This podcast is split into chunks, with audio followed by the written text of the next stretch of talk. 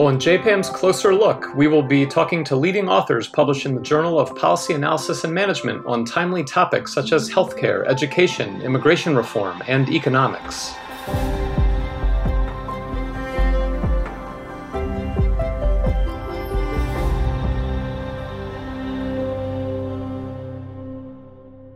Our guest today is Dr. Patrick Turner, Assistant Research Professor in the Department of Economics and also an affiliate at the Wilson Sheehan Lab for Economic Opportunities at the University of Notre Dame. Welcome to the Closer Look podcast. Yeah, thanks for having me. We're really excited to have you on today, and I'm looking forward to talking about a pretty important and pretty interesting new article that you recently published in JPAM. The article is entitled High Skilled Immigration and the Labor Market evidence from the H 1B visa program. I like it because it's an important study on a controversial topic immigration, and specifically how immigration affects Native workers. But there's a few definitions in the title of the study that we should discuss right now at the outset. Um, the first of those definitions is high skilled. What do we mean by high skilled workers or high skilled labor markets? Yeah, it's a it's a great question. So this paper is going to specifically look at workers in the U.S. with at least a college education, and I'm going to be grouping workers into skill groups based on what they studied when they went to college. Okay. So in this paper, I'm thinking about labor markets at the national level, where each market is a different group of workers okay. defined by a different college major or the sets of skills that they entered the labor market with. So at a high level, you could think about this paper uh, is looking at the labor market for STEM workers and the labor market for non STEM workers in the United States. Okay, STEM is science, technology, engineering, and math. What can you? What are some college majors that would show up there? I mean, I guess like engineering, obviously, and math. Any any other majors? Engineering, math, computer science, a lot of the pre med fields, so biology, chemistry, okay. those sorts of things. Got it. And so those are important in the modern economy. Um, can you talk a little bit about like what what role do those majors play in in the modern economy in terms of like industries, and also when we're thinking about immigration, part of it is are there shortages or are there not enough workers in those fields in the U.S. currently that immigrants might help out with uh, filling those gaps? Yeah, so so there's certainly been a policy focus on increasing the size of the STEM workforce in the US. The language around this is usually about increasing or maintaining the economic competitiveness of the US workforce. Uh-huh. Uh, and like you mentioned, employers have been using immigration as a means in which they can hire workers with these skills with these majors amongst you know a talented global workforce right so but why is it important for the modern economy well these workers tend to have very specialized skills related to things like research and development activities. Okay. Uh, and we like them in our in our labor market because they they tend to do things that increase the productivity of all of the workers around them. So, for example, when when software engineers develop Excel or, you know, during the pandemic, we have Zoom that was created or developed by these software engineers or Gmail or if a team of engineers creates the new iPhone or a faster computer chip, these sorts of things make all workers around us more and more productive, and that's good for the economy. Right. Those those spillovers mm-hmm. boost growth. Okay. Speaking about these higher skilled workers or, or specific industries like uh, software design and so on, at least in, in the past few years, that seems a little bit removed from the type of immigration that is showing up on the news. I feel like a lot of the political debates about immigration in the past few years have largely been about immigrants from South America who I believe, but correct me if I'm wrong, tend to have less formal schooling and less formal credentials. Uh, is that right? And if so, I assume that the policy issues surrounding these different types of immigration are pretty different. Yeah, that's that's right. So this paper is going to sidestep thinking about that sort of context that we see around the southern border of the US. Okay. Is thinking more about workers who come into the US with higher levels of education uh, and are, are entering largely from other countries too. So the H 1B program at the center of this paper is going to require that workers have a bachelor's degree and they work in a quote specialty occupation. Okay. So in some sense, the policy issues uh, that you mentioned, they're going to be different, but in some sense, uh, they're going to be the same as well. So, uh, on the one hand, migrant workers in lower wage occupations may not have the same sort of technology spillovers that we were discussing as STEM migrants might. Mm-hmm. But really, the economics that I'm thinking about in this paper uh, are somewhat similar, right? This question of how do the relative wages of US born workers respond to increased competition from immigrants? Uh, and so that's going to be the same if you're thinking about higher educated workers or lower educated workers. And the key to looking at this question is going to be thinking very carefully about which type of workers are competing closely with newly arrived immigrants. And that's something we'll come back to, I think, in, in your study's design is who exactly is competing for these jobs and and how substitutable are they? Uh, how similar are they to to the immigrants, right? And then empirically, any study of immigration, whether it's higher wage or lower wage workers, is just really difficult, right? And it's difficult because there's no experiment here. It's totally non random who immigrates, when they immigrate, where they move to. And that means that there's lots of confounding factors that just complicate the analysis. And if we see native wages go up or go down, are they going up because of immigration or are they going up because of something else that's happening at about the same time? Is that right? Getting at the main sort of challenge here? Yeah, that's exactly right. So, kind of like you you said, right, deciding when to migrate and where to migrate is not going to be a random choice for immigrants themselves. Mm-hmm. So, immigrants are going to respond to a number of factors uh, both in their home countries, like we're seeing with immigration coming from Central and South America, right? People being pushed out of their countries, maybe because of violence or lack of economic opportunities.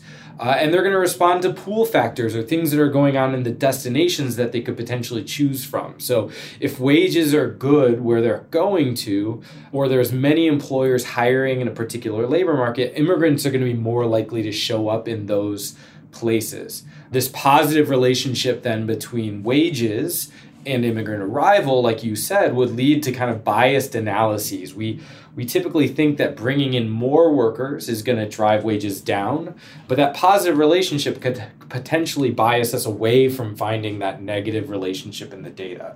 And so, in order to deal with this, any sort of study of immigration is going to need to find some sort of variable that shifts the number of immigrants that are entering into a particular labor market, into a particular skill group mm-hmm. that is not related to, uh, you know, the subsequent wages of the workers that you're looking at.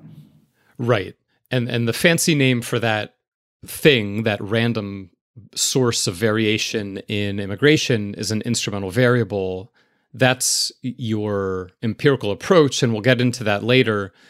But first, the source of the variation that you study in this paper is created by a policy, specifically the H 1B visa, which is a US immigration policy tool. What is an H 1B visa and why, when were they introduced?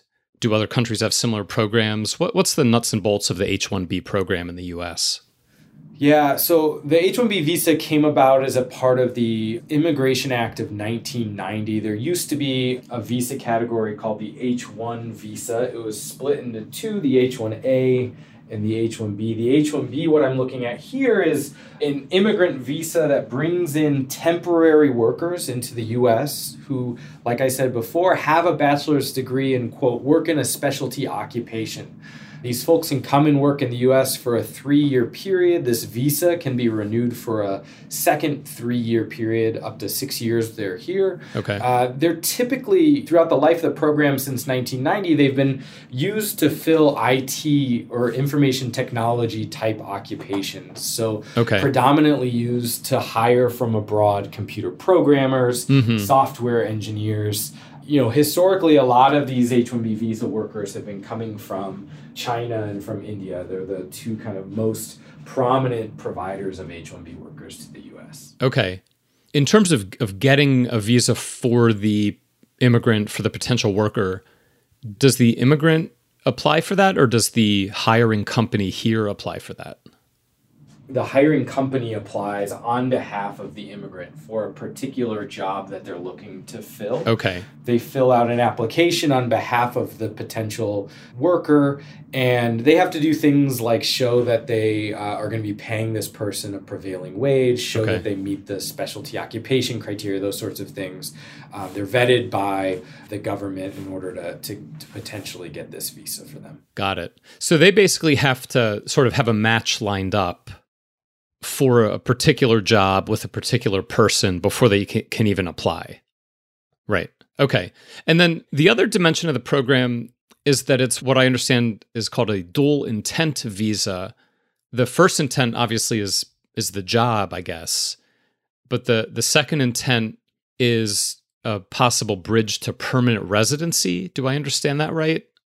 Yeah, that's right. So while individuals are here on the H 1B visa in a temporary immigration category, they can also then, uh, alongside of that, apply for legal permanent residency, like you said. And so that's either going to be trying to get an employment based visa with their current employer, maybe they're trying to apply for a family sponsorship visa. Those visa categories tend to have long wait times Okay. particularly if you're an immigrant applying for a family visa from India or China. Uh, and so one of the features that's nice about this the H-1B visa is that while you're applying, even if you're six years or up, each subsequent year you can renew your visa on an annual basis while you're waiting in the queue for legal permanent residency. Okay. And and that initial 3 or 6 year stint is enough time to get the paperwork moving for one of these more permanent applications. Yeah, that's right. So just to kind of put some numbers around this, so of the nearly kind of million immigrants who get legal permanent residency in the U.S., mm-hmm. here about fifteen percent of people get legal permanent residency each year through an employment-based visa. And among those getting an employment based uh, green card, 80% of them were already here working in the United States on some sort of temporary work based visa Okay. and the H-1B comprises about half of that. So it's a it's a pretty important program for recruiting highly educated, highly skilled workers from abroad. Got it. Yeah, I, I didn't realize it was that many. Now, you're going to exploit the offerings of these H 1B visas. You're going to leverage them as a source of random variation or semi random variation in how many high skilled immigrants are coming into the US. And the reason you can do that is that there is a cap on the number of H 1B visas each year. And over time, those caps change, right? So, what would the cap look like in a typical year? How much would it change between years? And why do the caps change over time? Yeah, so you're exactly right. There's a quota, there's a cap on the number of H 1B visas that we can give out for newly arrived H 1B workers each year. Uh, and it's changed a lot over time. So when the program started in 1990, it set a cap at about at 65,000 H 1B visas. Uh, the cap's been increased twice since then, in particular over the period of study that I'm looking at, 1990 to roughly 2010. It increased to 115,000 starting in 1999, and then it again increased to 195,000 in 2001. That was kind of a, those were temporary increases, and in 2004, the cap was allowed to expire in the wake of 9 11. And so they did not renew the cap at that point. It fell back down to the original 65,000 potential visas that could be issued each year. And then one other change has happened since then. So in 2006, there was an increase that fiscal year to allow for 20,000 more visas. Uh, with the stipulation that those visa recipients had to have a master's degree or higher from a US based institution. Uh, and that extra 20,000 has been around since then. So right now you're looking at about 85,000 visas uh, in a given year. And you also asked like why did those increase over time? Why might this vary? So I think the title of the laws that instituted some of these cap changes are a little bit telling in terms of the motivation. And so that first increase was the American Competitiveness and Workforce Improvement Act.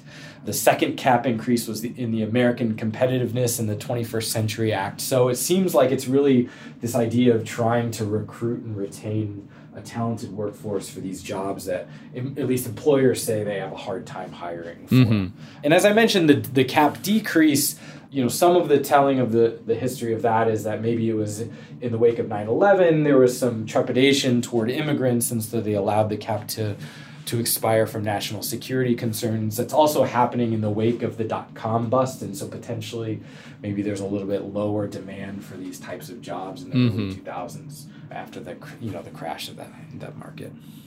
That makes sense. And I mean, so the caps on the one hand, I guess 60, 80, 100,000, that's a lot of people. But in terms of like the IT sector as a whole or STEM workforce as a whole, that's a smaller percentage, I would guess. Is that fair? Yeah, so like I said, a lot of these visas tend to go toward IT. We'll talk about this in a little bit, I think, too, but one of the key measures in my paper is the relative number of immigrants to US born workers in a particular skill cell. And the skill group that's most exposed to the H 1B visa program are computer scientists, as you might expect, given kind of the types of jobs I've been mentioning. And from like 1990 to the peak of the cap in 2000, the immigrant native ratio of workers graduating during those cohorts or entering the US labor market during those cohorts increased by about 50 percentage points. So it's I'd say it's a relatively large component of this at least, you know, driving immigrants into these skill groups. So there's like at least twice as many native computer scientists roughly. The well the change in the the the native to immigrant ratio changed by about 50 percentage points. Okay. I'd have to look back and see what the the average average was around that. But the caps are binding in the sense that if there's 60,000 visas, do 60,000 visas get applied for and, and taken? Is that right? Or do some not get used? Yeah, so in the early years of the program, in the earlier 1990s, the cap was less binding. There were some years in the late 1990s where it was. Okay. My understanding is that the cap's been binding since the, the cap fell back down to 65,000 in 2004. And so you'll see a lot of, there's actually in this literature a number of other papers that use this binding cap because when the, the cap does bind, applications that are received uh, on that day are then entered into a lottery to determine who ends up getting the visa and who doesn't. So okay, um, some other papers in this in this sphere use that kind of random variation. Right, and and that could be like what firm gets the worker, what part of the country gets the worker. Yeah, you have two firms who both applied for the H 1B visa on the same day. One randomly got it, one didn't. And then you can see things like how did employment change, or how did wages change, or are they more likely to, to produce patents, that sort of thing. Uh, yeah, that's pretty interesting. But in your paper, you're not looking at that lottery per se. You're just looking at changes over time in how many H 1B visas are allowed. And then you're going to use that as an instrumental variable to help to isolate or separate out the random variation in how many uh, high skilled immigrants are coming in from the less useful to empiricists non random or endogenous variation in immigration levels. Yeah, that's, ex- yep. Yeah, and it's a really cool research design. We won't get too much into the weeds of, of instrumental variables on the podcast here, but if you're interested, I do encourage you to read the article and and there's some equations and discussion about the specifics of of how Dr. Turner does this. it, it is pretty cool. Before we get into uh, any further, what do you find in terms of a quick highlighting of the results? Does high skilled immigration affect Native workers' wages or other labor market outcomes? What's the high level finding here? Yeah, so so like I bef- mentioned before, so I'm going to be comparing the average wages of different groups of workers who faced more or less competition from immigrants using this change in policy from the H-1B visa. And what I'm going to find are that workers who are most exposed to increased competition from skilled immigrants, largely STEM majors, had lower wages than you would have expected given their age and college major. So importantly, I find that I only see this effect after dealing with this kind of endogeneity concern, this this problem that we have that immigrants show up when the labor market's particularly good. And my results are going to suggest that if you increase the share of immigrants in this particular skill group relative to native born workers by 10 percentage points, that's going to decrease the relative wages of the workers in that skill group by about 1% relative to like other workers that have different skills in the economy. Okay. And so is that is that a large effect? Like how do we think about mm-hmm. you know, you said a 10 percentage point increase in in high skilled immigrants. First off, is that a typical inflow? How often do we actually see that kind of increase in in high skilled immigration? And then on the flip side, for that 1% drop in, in native workers' relative wages, is that a, a big or practically meaningful change? Right. Yeah, so I'd say it's moderately large. The most exposed skill group, like I mentioned a second ago, are computer science majors. So from about 1990 to 2000, the ratio of the number of immigrants to the number of native born workers with a computer science major entering the labor market in a given year increased by about 50 percentage points. So that would imply a decrease in well, relative wages of computer science graduates in 2000 um, of about 5% relative to you know similar workers who entered the labor market about 10 years before in the paper i try to use the structure of a simple model to quantify this in a slightly different way okay and so looking at how immigration from 1990 to 2010 affected the the STEM wage premium over time. So we know that STEM jobs tend to be well paid. STEM workers tend to make more than non STEM workers in the mm-hmm. aggregate. And so my, my results of, uh, of this kind of like a back of the envelope calculation suggest that skilled immigration over that two decade period decreased the uh, STEM wage premium by about 4 to 12%. And that's for everybody. That's right. Yeah, so immigrant or native. the aggregate. Yep. Yeah. I mean, that definitely seems like a a, a notable policy relevant effect. Mm-hmm. If you think about how happy would you be if you got a 10% raise at work, a 10% pay cut is pretty pretty sizable. So, given these results, how do they match up with prior studies of immigration, whether it's lower wage immigration or other settings, other strategies, other sources of variation in immigration? Are these results sort of in line with what other folks have found? So maybe I'll make two kind of points here. So the first would be that my main point estimate in my paper is a little bit smaller than some other studies in the literature that kind of take this national labor market approach that that I use to mm-hmm. see how changes in the relative supply of workers coming from immigration affects relative wages. Mm-hmm. This could be for a couple of different reasons. My study in particular looks at just college educated workers and makes comparisons across college educated workers with different groups of college majors. Earlier papers have looked at all workers and have made comparisons across, say, like college educated workers versus folks with some college, some who just have a high school diploma, and maybe folks who didn't complete high school. So that could be a part of the difference between my study and others. I also look at all workers pooling together women and men. Earlier studies might have just focused on the wages of men. Mm-hmm. I do some things in the paper to kind of show how maybe if you change some of my setup, I get a little bit closer towards some of these larger point estimates in the literature. I want to make one other point that I think is important here in terms of there's a big literature looking at the wage effects of immigration. And I should say that my paper focuses on a very specific type of effective immigration on wages. So, like I said, I'm making these comparisons across groups of workers at the national level.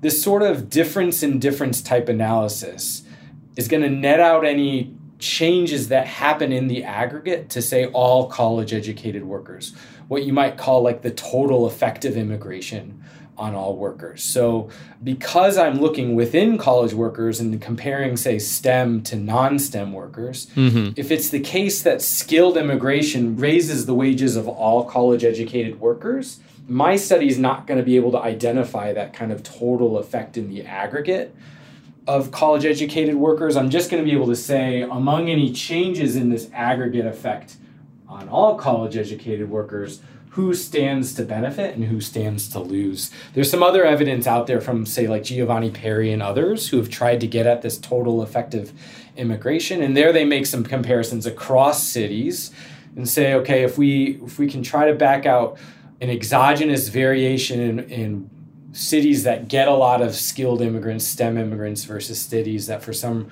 seemingly random reason, did fewer STEM immigrants, they show some pretty compelling evidence that uh, these cities that got skilled immigrants saw actually faster wage growth. So I think there's two stories here. Yeah. Skilled immigration can increase everybody's wages. But around that improvement, you might see some people who stand to benefit and some people who stand to not do so well and again, it depends on who's competing with whom. That second channel. And you do come back to that a little bit about how how substitutable people are. So let's talk about the data then. You use the American Community Surveys data, the ACS. Is that publicly available and, and who collects that data? Yeah, so the ACS is a household survey collected each year by the Census Bureau. Okay. Um, it's about a 1% sample of the US population. Uh, and it's going to collect information on, among other things, things like wages, occupation, how much schooling you have, what you studied in school, who you're living in a household with, what kind of things about your household, your geographic mobility, your place of birth, nat- nativity status, all of these sorts of things. It's kind of the survey that the Census Bureau created to replace the, if you remember, the, the longer form version of the decennial census. Okay. So it's a pretty rich data set. Yeah, it's a pretty rich data set and it is publicly available. You know, you can access this data directly through the US Census Bureau. For my version of the paper, I get I collect this data from IPUMS, which is the integrated public use microdata system, I believe, out of the University of Minnesota. So they've done a lot of work to try to harmonize variables in this survey across years and across you know so you can compare the ACS to say the 1960 census it's a great great public service and it's a really easy way to access this sort of data it is a great resource and we'll we'll put a link to the I never know how to pronounce it, uh, but I'll follow your lead and say the IPUMS, I think it's IPUMS.org, but we'll get a link to the website up when we post the podcast. It, it is absolutely a great resource that cleans and, and harmonizes all sorts of data sets, not just the ACS. And then remind me what years you're not using all the years that the H H one B program was in effect. What what years does the ACS cover and what years is your study using? Yeah, so the, the ACS launched after being piloted for a few years in 2005. Okay. But importantly for my study, it was in 2009 that the census added a question to the ACS about what college major or what field of study you pursued when you went to college. What I'm going to do in my paper is I'm going to use a pooled sam- three year sample of the ACS from 2010 to 2012 to identify the wages of workers in the US at that time. And then I have information about when folks' ages. So I know for US born workers, the years in which they likely entered the US labor market, I assume, you know, like 24, likely when they graduated from college. And I know when immigrants arrived in the US. And so in 2010, I can line up immigrants and natives who have been in the labor market in the US for the same amount of time and what college majors they have. And so that's how I'm going to be able to group workers together into these groups of workers that are likely competing with one another in the national labor market. Yeah. And that's really one of the key innovations of your study, right? Is using college majors instead of occupations to sort of determine who's competing with who. Yeah, so typically we think about competition in the labor market as workers applying to the same type of job or occupation as you. But it could be the case that if immigrants come into the US and you you know experience some increased competition in the labor market for a STEM related job, native born workers their response might be to say, "Well, I'm not going to pursue a job as a computer engineer or software designer I'm going to now be a project manager that links up the systems side of an organization with the business side of an organization because mm-hmm. maybe I have some comparative advantage in communication and uh, and so if if I try to group workers by their occupations because uh, U.S. born workers might have switched occupations in response to immigrants, it's going to be hard to to line up who competed with the immigrants. You're going to miss them. Exactly. They're going to have moved over into a different skill group, and I won't see any effect on wages. And so, college majors then gives you this nice uh, ability to, to look at a characteristic that's largely fixed for most people. You graduate from college, you can't go back in time and and you know when you're 30 and change your major because now all of a sudden you're competing with immigrants and most people tend not to go back and get another bachelor's degree after they've got you know gone to college. And so i have this nice trait or nice characteristic about a person that's largely unresponsive to immigration then that allows me to group these workers into different skill categories. That makes a ton of sense to me and i think it's a clever idea to sort of change how you're defining competition cells or, or, or skill cells for sure. And more generally, I think college major is just an important decision that people make that's probably understudied by researchers and also under thought about in, in public policy generally. So I, I did appreciate that for that reason as well. So you have this ACS data. The ACS has college major. We're defining skill sets via these college major variables.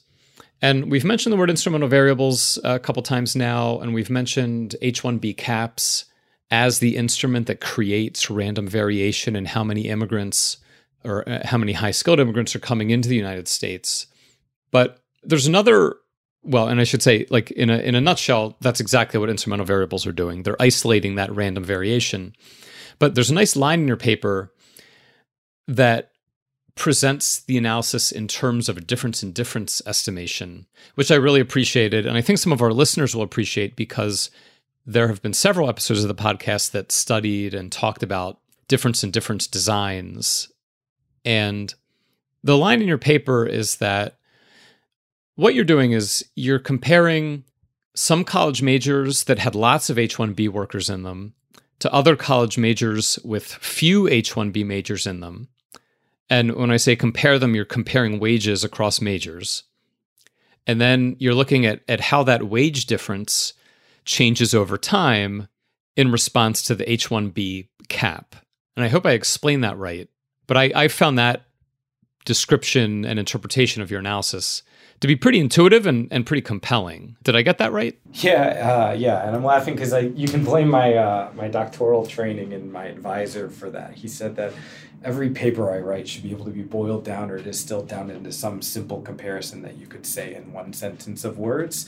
And so you're exactly right. So while mm-hmm. I do use this instrumental variables uh, method in my paper, the heart of the identification strategy is really this difference in difference approach that's going to compare I would say H1B exposed majors. I can't observe okay. in the H1B application data what the majors of H1B applicants are. So I'm kind of guessing based off of the types of occupations that these H1Bs tend to work in. But I'd say, mm-hmm. you know, it, it's going to compare H1B exposed majors or put differently, STEM majors to non exposed or non STEM majors. And it's the wages of folks who in the wages of folks in 2010 for people who entered the labor market in years when the the cap was high versus entered the labor market when the cap was low. And by entered the labor market, I'm really proxying for that, like you know, roughly around the years that folks graduated from college. I always tell my students that no matter how fancy the regression is, regression is just a tool for making group comparisons. The hard part is choosing the right comparisons. Who do you want to compare to who? And I think you got it right here with this idea about the college majors. So, definitely an intuitive idea. The other thing I want to point out then is that in the years when there was no change in the H 1B cap, there was no change in the wage gap between these more and less exposed majors, which I also thought was a pretty compelling validity check or placebo test of whether your approach is working. Yeah, you can thank in a, uh, a very helpful anonymous reviewer from JPAM as well. That was a nice piece that they suggested I add. Oh, I nice. That's a good, like you said, it's a good way to check that what you're thinking you're comparing is is exactly what you're comparing or hoping to be comparing. Right. So there's no effect when there shouldn't be one or couldn't be one, but there is an effect when there could be one for sure. So thank you to the anonymous reviewer. Maybe they won JPAM's Best Reviewer Award. Who knows? So we'll leave it at that on the methods. Again, interested listeners can read all about the exact models and other variable definitions and so on in the article itself. One last interpretation point, though, I do want to mention is that instrumental variables identify the late or the local average treatment effect. This is part of what Josh Angrist won the Nobel Prize for, I think last year or maybe the year before. And that's just a fancy way of saying that that this estimate is sort of locally valid. And, and it's locally valid in the sense that it's driven by a particular type of variation in immigration. But as you point out in the paper, we think that's a policy relevant parameter, policy relevant effect that you're picking up. Is there anything else you want to say about that or, or help us think about how to interpret it? Yeah, so uh, maybe just two things. So, one thing I didn't mention before is that there are some industries that are not bound by the cap. They're exempt from the cap. One being, you know, higher education institutions can hire H 1B workers and they're not bound by a cap. There's also a number of employers in the US that rely heavily on H 1Bs. They might cycle in, you know, folks from India, they bring them in, they outsource them to other companies within the US, but there's really no intention of these workers kind of staying longer term. And so, to the extent that these sort of different pathways of entering the US these different entrance mechanisms might affect wages in different ways. My analysis is really going to be driven by the context that the instrument I'm using is influencing. So, this idea of mm-hmm. maybe like a Microsoft or a Facebook bringing in a, an H 1B worker with the intent of having them stay on long term. So, these these skill cells or these majors that are going to be influenced by by the cap it's really that variation that's going to be driving my estimates not maybe some of these other potential potential industries. Right. To come back to those estimates or that main result, we said it was a 10% change in in immigration led to a, a one percentage point change in wages. And one way to present those findings is as an elasticity. What is an elasticity and, and why is that a useful way to summarize your findings? Yeah, so it's a way of summarizing the change in the supply of workers relative to the change in the wages that you might expect in percent terms. And one reason it's nice looking at that as an elasticity is then, it, then it's easier to com- make these comparisons across studies, I'd say. And then, you know, this analysis that I do looking at the STEM wage premium, the structure behind the theoretical model in my paper whether or not you believe it or not, you know, my estimates are what they are. But if you believe the structure of this model, then it does give you kind of this way of doing a back of the envelope calculation, plugging in this elasticity that I get from my regression equation mm-hmm. to try to say something, you know, more broadly about distribution of wages across workers. And what is the elasticity that you estimate? So it's about negative 0.1 so, just like we've been mentioning before, a 10 percentage point increase in the relative labor supply of immigrants in a particular skill group is going to decrease the relative wages of that group by one tenth of that, or 1%. Right. Okay. So, the elasticity is the, the ratio of those two That's numbers. Right. Yep. Yeah. Okay. And then I, I think you said uh, other studies find an elasticity not too far from that, right? Yeah, a little larger. You know, different studies find different things, but maybe ranging from point negative 0.3 to negative 1, depending on the approach or the setting. Mm-hmm. Yeah. And then another nice feature of your study, I thought, is that you go beyond this direct effect on relative wages to talk about mechanisms. I always find that useful and, and interesting to really help me believe and understand the main result. You know, if we see this effect, we want to know why the effect's happening. And you propose or, or hypothesize that there's a couple different reasons this wage penalty might come about. What do you find there? Yeah, so you know, it could be that folks are earning lower wages in a given year because they were less likely to work that year.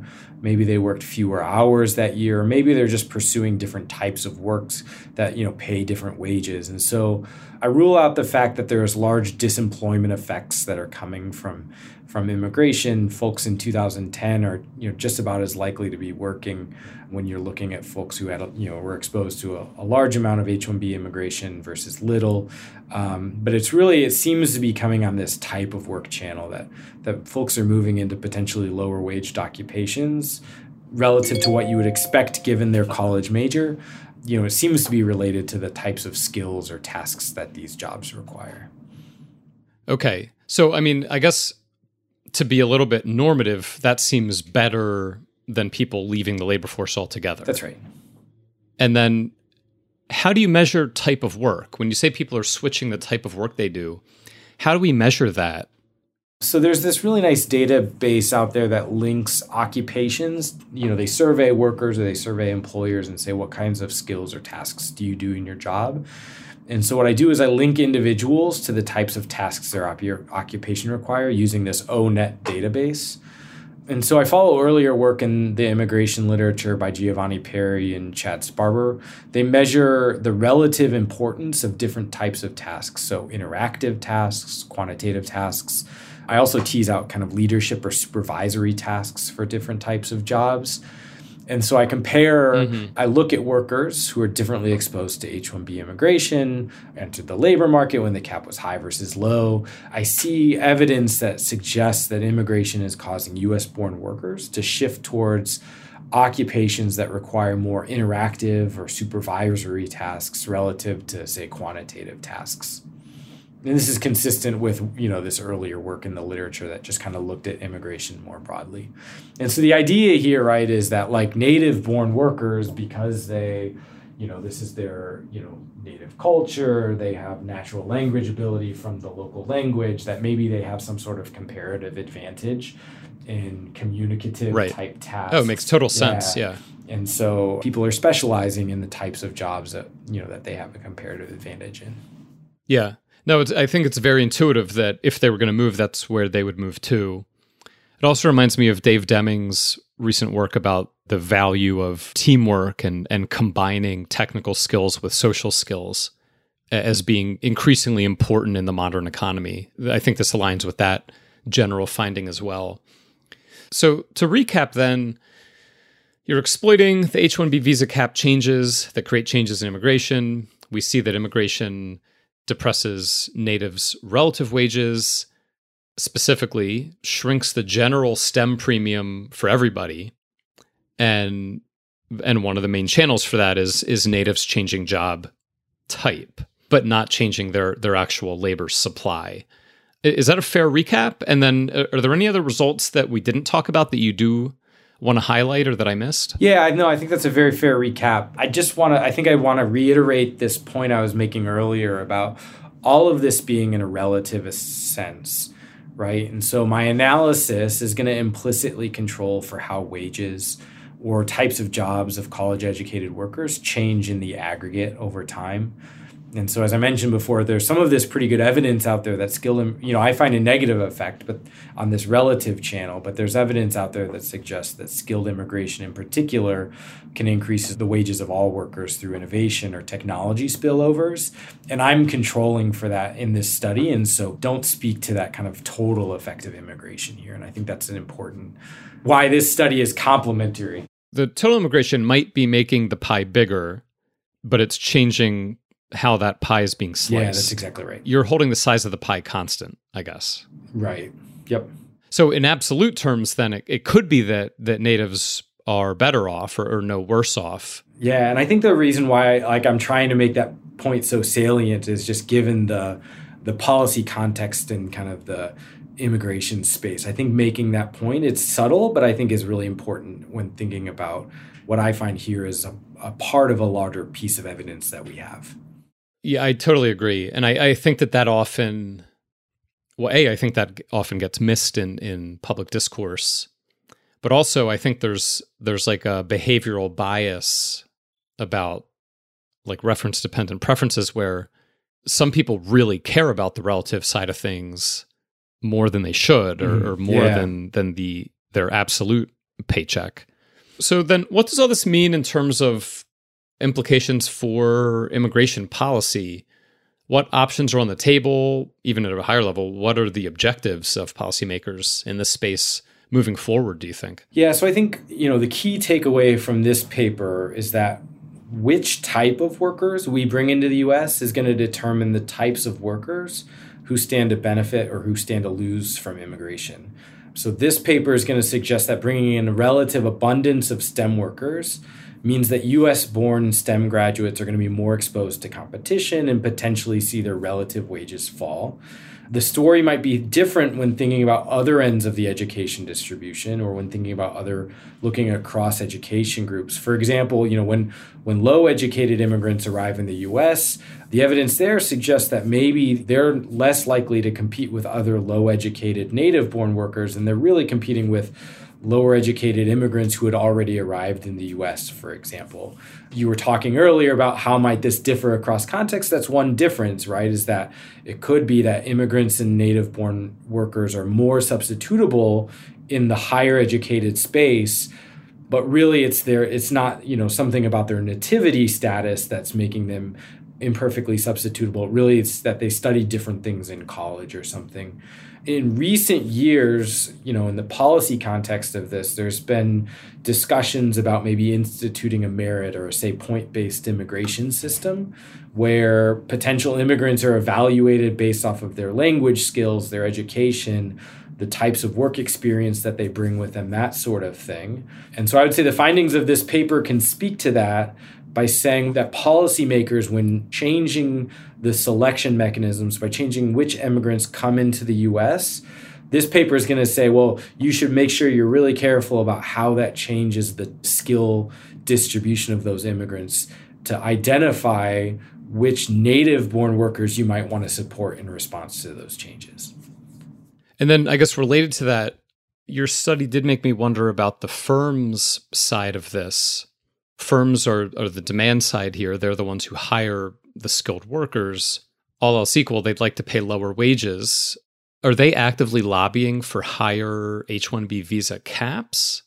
Or is it, well, I guess that's one question. And I guess the related part is, is it really, from the firm's point of view, is it about just access to these workers, period? Or is it about access to cheaper, high skilled workers?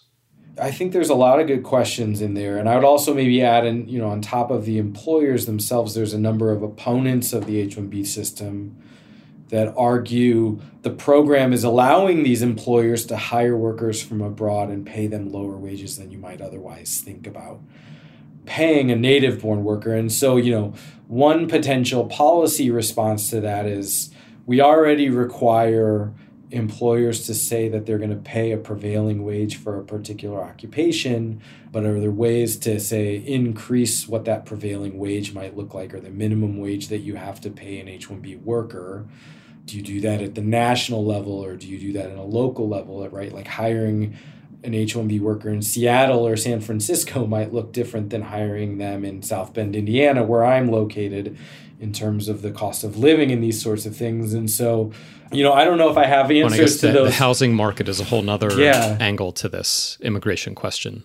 So I don't know if I have answers to those broader questions about like thinking about the employer side of thing, but all I would, you know, what I do think my research can speak to is that again, changing things that change the eligibility requirements or the way in which we use the H-1B visa program to the extent that they're going to mm-hmm. change mm-hmm. the types of workers we bring in. Maybe we increase the prevailing wage or increase the minimum wage of H 1B workers. That could potentially mean we're going to even select more heavily on STEM workers as opposed to non STEM workers. Changing the skill distribution of who we're bringing in is going to have impacts on you know the wages in the economy. Yeah. My last question that your paper got me thinking about was I guess also along those lines about broader impacts, what economists might call general equilibrium effects. And that's just a fancy way of saying nothing happens in a vacuum. There's these changes in immigration that then change the wage structure. They change what current workers are, are doing, what types of jobs they're taking, changes what firms are doing, maybe. And all of that could affect future generations too about so you're a first year college student seeing all this that might change your educational plans it might change what you want to major in it might change whether you want to do a graduate degree or not and so on is that something you've thought about much or can we extrapolate in that direction about what are the broader more wide ranging implications of these things? Yeah, so I don't have much in terms of like magnitude.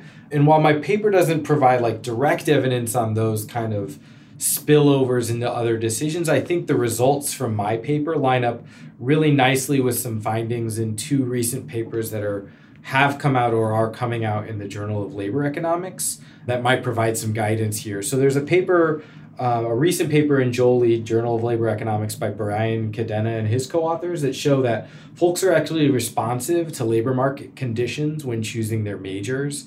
And so, you know, like mm-hmm. different, the job prospects of different majors were affected differently because of the Great Recession, and people changed the types of jobs types of majors they selected based off of how tight or not, you know, loose the labor market conditions were.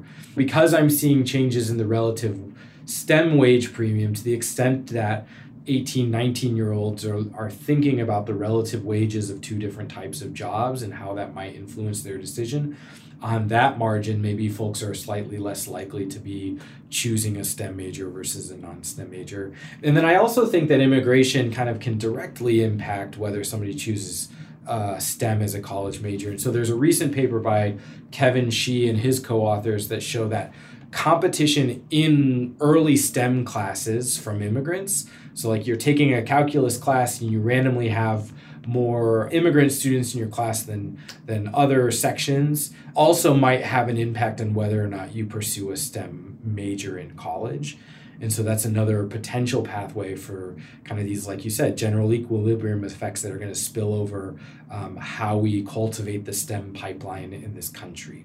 And so, one concern here about these STEM jobs is that while they're very well paid, if changes in the wage premium or increased competition in the classroom is leading folks away from picking a STEM major, this might, you know, affect on a larger degree groups of students or groups of workers who are already kind of marginalized or underrepresented in STEM jobs. I'm thinking in particular of women are, are underrepresented in STEM fields, workers of color are underrepresented in STEM fields. And so I think this makes policies or programs that aim to provide workers maybe a, a non traditional pathway into a STEM career all the more important. Programs like Year Up or NPower, for instance, that work with inner city young adults who maybe didn't get a college degree but have an aptitude for learning tech jobs or learning these these types of careers you know could be really important for bolstering representation of minority groups or women in these fields as a response to maybe increased competition but maybe maybe that's extrapolating too far from the results of this paper yeah no i think that's fine i, I think this is a, a very interesting and important paper that raises all these all these different questions so we're about out of time. Again, I want to thank you for doing this important work and taking the time to talk to us. I'll give you one last chance to summarize any key points you want to make or, or anything we might have missed that our listeners should know about. Yeah, so I think we you know we've covered a lot. Maybe I would just end by saying that if you you take anything away from this paper or this research, it's the idea that who most closely competes with immigrants uh, are going to be those who, if they experience negative wage effects, are going to be the ones that experience those. And so, not all college majors are created this, not all college educated workers are created the same. Computer scientists and historians are participating in different labor markets. And so, they're going to be differentially exposed to changes in the number of immigrants in this country. Well said. Well, thanks again. Our guest today has been Dr. Patrick S. Turner assistant research professor in the Department of Economics and the Wilson Sheehan Lab for Economic Opportunities at the University of Notre Dame. Thanks again for joining us. It was a real pleasure to learn about your paper. Yeah, thanks for having me. It was a pleasure. Great. Take care, and thanks everybody for listening.